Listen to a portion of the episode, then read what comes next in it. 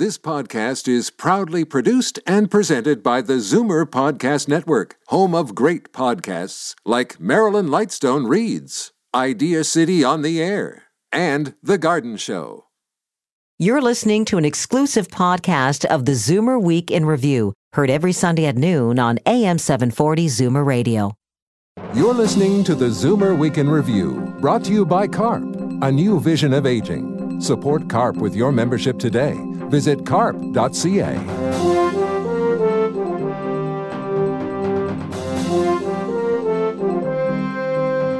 Good afternoon. Welcome to the Zoomer Week in Review, all things Zoomer worldwide. I'm Jane Brown, filling in for Libby Znaimer.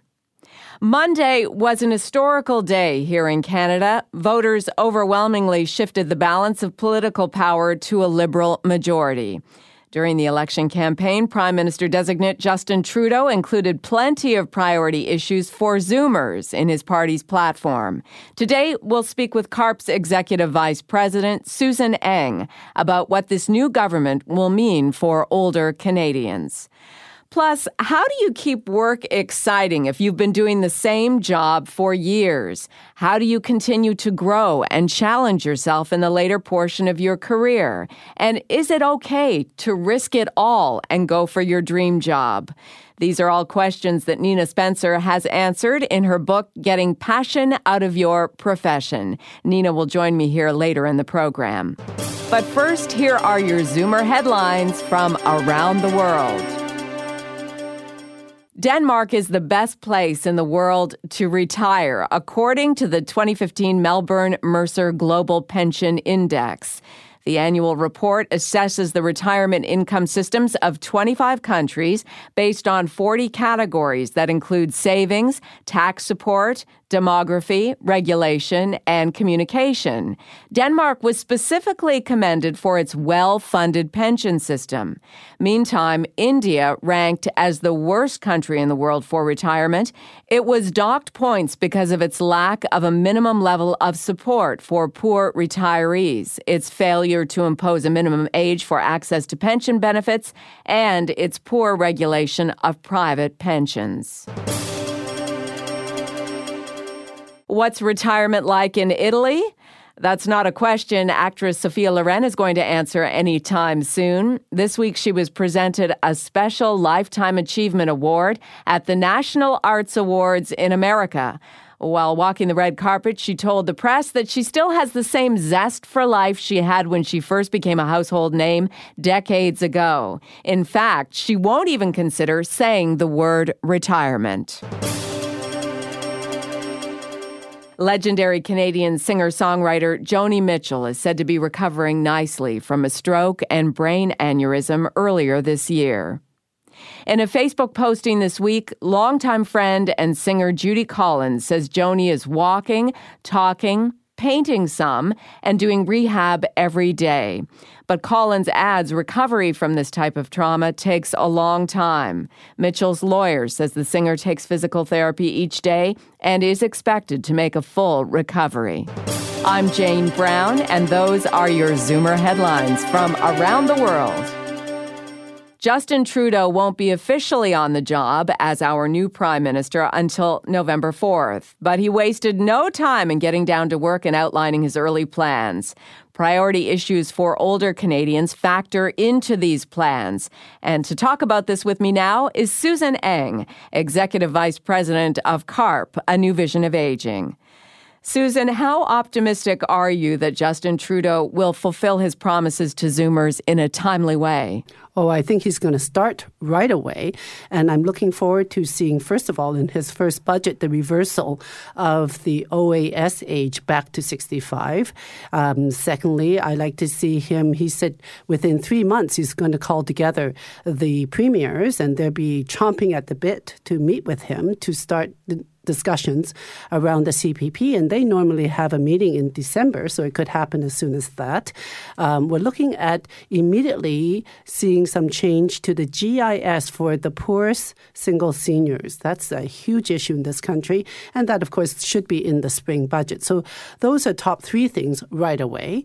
Uh, in the midterm, which we give him a couple more months, um, he needs to be dealing with the issue of the health accords and getting some kind of standard across the country, some kind of equalization of funding so that every single Canadian that needs health care in this country, especially home care, especially help with their critically ill loved ones, is able to get it regardless of where they live in the country. And of course, and I'm not finished, um, we have to look at pharmacare. He also made promises about dealing with the cost of drugs.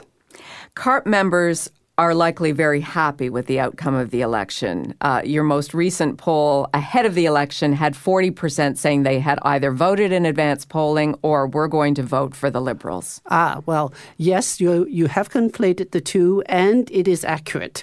That is, uh, when we asked our, uh, our members, 18,000 of them responded, 42% had already voted. And so they were obviously on a roll there to, to keep voting. And so they voted in our poll and told us that in their estimation, the Liberals would be best to form government. And given the spread of support for the Liberals over the Conservatives in that case, they would have predicted the majority government. Um, we also in our polling noted the drop of the NDP support very early on, right after the, the election call. And what was it about uh, Tom Mulcair that didn't resonate with CARP members? It wasn't that he didn't resonate. They needed to have an alternative, I think. I think they were looking for change, and that was that also came up later in the polling, in the poll itself. Um, and they were looking for what they were comfortable with. And remember that our governments have always alternated between conservative and liberal. Let's backtrack a little bit and talk about the enhanced CPP and the the the travel that has to be done before we get to that place or and or if we have an Ontario retirement pension plan because Premier Wynne had said right after the election that there's a lot that needs to be in place first. Okay, absolutely. First of all, getting this done takes many years. Uh, the Ontario government has already started the process of putting in place a pension plan for Ontario only, but the other provinces that are watching carefully might put in their own plan as well, so that we might cover more of Canada first. Secondly, in order to make it happen on the ground, you need two essential aspects. One, to effect the payroll deduction system.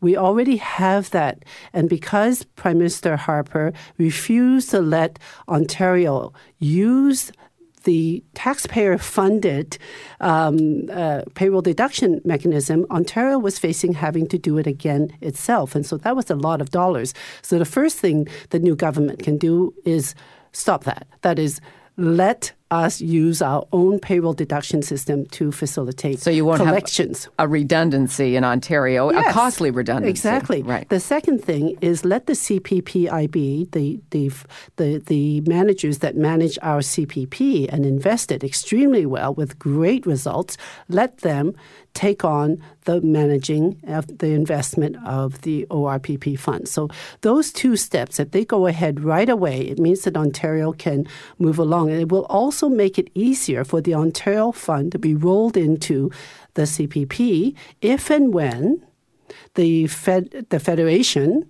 decides to increase the CPP. Now, remember, the CPP legislation says that even after everybody has agreed, it, you, any change has to be three years away.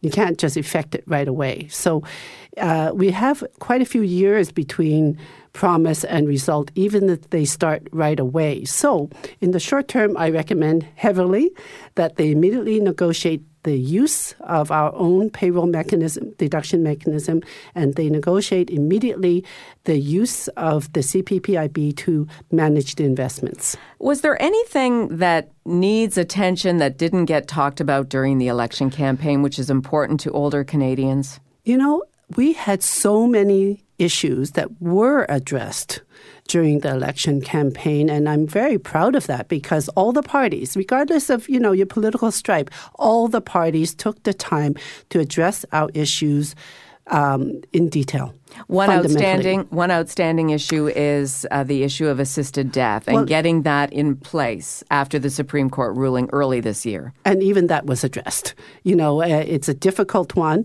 We're on a timeline here. Uh, the previous government did its level best to prevent any action on it. Uh, both the opposition parties, all three opposition parties, said that they would get on it right away. Now that's easier said than done. And the way that there, there are many models, existing models that they could use. They could use the Steven Fletcher bills. They could use the uh, Quebec legislation. They could act on it before the February 2016 deadline. Uh, what Mr. Trudeau has said is that he would immediately bring together a group of experts to say, to look at how this can be done and to get public input as well. Thank you, Susan. Thank you. Susan Eng is the Executive Vice President of CARP, A New Vision of Aging. You're listening to the Zoomer Week in Review. I'm Jane Brown, in for Libby Znaimer. Coming up in just a moment, putting the passion back in your profession. Author Nina Spencer will join me here in the studio. You're listening to the Zoomer Week in Review, brought to you by CARP, A New Vision of Aging. Support CARP with your membership today Visit carp.ca. How to keep loving what we do for a living as we age. Author Nina Spencer is an expert at motivating us and finding the passion in our professions, a feeling that could very well wane if we've been at it a long time. And if work is going well, where do we find the inspiration to motivate us in other parts of our lives? Nina Spencer joins me now. Nina, this is a good time of year for this discussion since summer has come and gone, and in the fall, we want to feel that sense of renewal and inspiration. Well, I'm finding that, uh, speaking strictly for myself, uh, that I can be a bit sluggish and slow, slower in the summer, even though I'm working. And there's something exciting in a way about Labor Day and uh, getting back to it. And so maybe this is the time to do a short term bucket list thing. Uh, what, what would you like to co- accomplish before the end of this year? What would you like to accomplish before the beginning of spring? Uh, is there one new uh, activity that you can take on? Maybe now would be the time to pick up uh, some blank canvases and some paint and some brushes, go to an art store and try your hand at, at some sketching or some painting. And what is it about doing something outside your work hours like that mm-hmm. that will bring that energy to your day job or your night job or whatever it is that you've chosen as a career? Well, I think it's breaking up the routine. There's something very comforting and reassuring for sure about a routine. And most of us spend probably 80% of every day doing routine things. And, and a nice framework helps. Uh, a sense of security, but to shake it up and to do something different, to knock yourself off your routine, gets gets the blood going, doesn't it? And taking that step one step further, changing things up altogether. Mm-hmm. So you've been at something that you were trained for as a young person in post secondary education. You've made your career in that. Maybe now at 50 or 60, you're thinking, I'm I've always wanted to do this or yes. maybe I could make money at doing this. Yeah. Where do you find that bravery or that motivation to make such a life altering change? I think, first of all, we have to look at our track record because so many of us forget that we have gifts and qualities and skills, and we've been accumulating them for 10, 20, 30 years. And just because we do them, we forget that they are qualities that other people don't have, and that those are the qualities that are springboards for new uh, opportunities, new experiences. So, in terms of developing your courage, I think you look to your past, look over that CV if you've created created a CV, or if if uh, you have some other way of tracking all the different accomplishments uh, that you've uh, accumulated, if you have awards on the wall and so on, recognize that that you have the skills. You might just be a bit complacent about it, or you haven't really thought much about it, or written them down in a long list. You personally have had an experience mm-hmm. where you just completely changed gears mm-hmm. in your pre Zoomer years. Mm-hmm. I was just coming up on 39 when, after 17 years of being in organizational development, being in corporate life, uh, I had truly an epiphany, an awakening, uh, and thought, I got to go you know, and there's a longer story to it, but you know, the short of it is I got to go. And it wasn't about leaving. I loved my job. I loved my corporate opportunity. Uh, and it turns out that I was pretty good at it there. But I realized that it wasn't going to keep me satisfied professionally for the next 25 years. And I had found the work that I wanted to do to do professional development, workshop facilitation, uh, keynote speaking, and so on. So I realized that I needed to work on my courage and leave and Jane, so many people thought, what are you crazy? What about your pension? 17 years? This is not a good this is not a good plan. And now it's been 20 years uh, that I've been independent. And on the flip side, you you don't also want to be in a situation where if you love your profession, that's all you're thinking about. So you can't wait to get back to work because you, you the balance is off there. Uh, you yes. need to find the passion in your life outside of work. I think it makes you much more of a three dimensional person if you can uh, decide that you will be positive and be passionate and then put that into all aspects of your life. Um, and you know that friends, firsthand, family. right? Yeah. From, from your book, Kilimanjaro, talks about that. Yes. The uh, second, my second book is is A Time to Creep, A Time to Soar, and the subtitle is Lessons Learned for Work and Life from Climbing Mount Kilimanjaro. And uh, for me, that was something that hit me up the side of the head uh, rather, um, it blindsided me. It wasn't a bucket list. Um, one of my dearest friends of 30 years passed away from breast cancer when she was only 52. And I had um, uh, six months of, of processing my grief. And I started to be invited to join this group in January. But I was at the height of grief still and processing that and learning to be uh, without my dear friend in my life. And so I deleted it. And every Thursday, this newsletter came in. And I deleted it, deleted it, deleted it. And then one day, six months later in June, yet again, um, I had just finished having a weepy moment. And then after I was finished, I swung around to my computer, checked my emails, and wasn't that email there again. And I decided this is an omen. I think I'd better take um, take heed and and pay attention.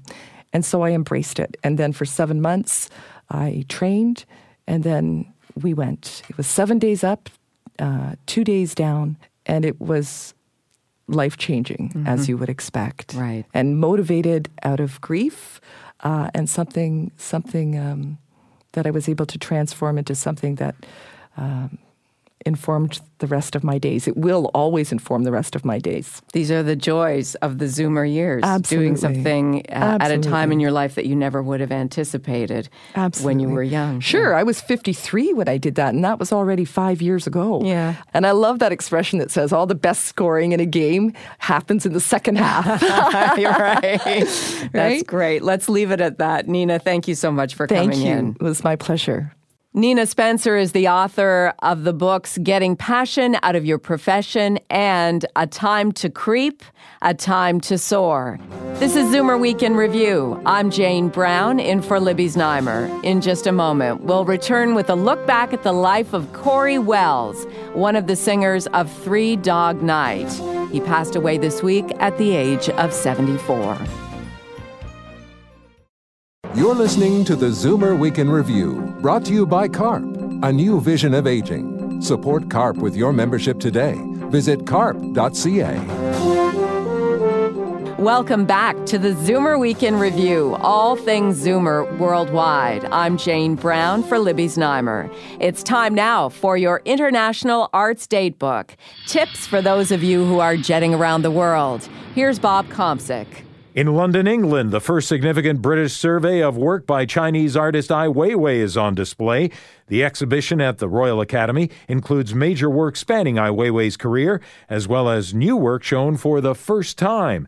In Berlin, retrace the history of cabaret. It's the only English speaking show of its kind in Berlin and takes place every Thursday night at the Sally Bowles Cafe Bar.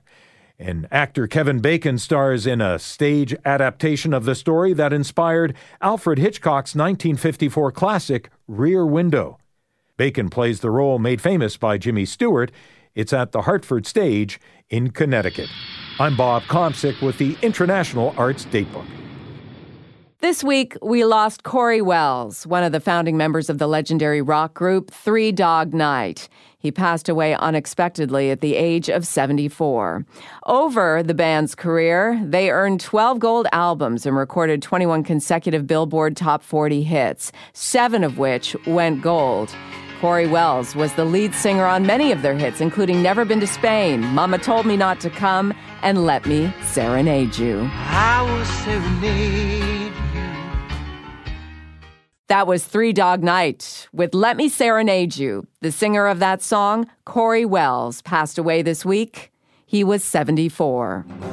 And that's it for this week's edition of the Zoomer Week in Review. I'm Jane Brown. Thanks for joining me today. Libby Znaimer returns next week. Be sure to tune in and stay up to date with all things Zoomer worldwide. You've been listening to the Zoomer Week in Review, produced by MZ Media Limited. Executive producer Moses Znaimer. Produced by Paul Thomas. Program director John Vandriel. This has been an exclusive podcast of the Zoomer Week in Review, heard every Sunday at noon on AM 740 Zoomer Radio. This podcast is proudly produced and presented by the Zoomer Podcast Network, home of great podcasts like Marilyn Lightstone Reads, Idea City on the Air, and The Garden Show.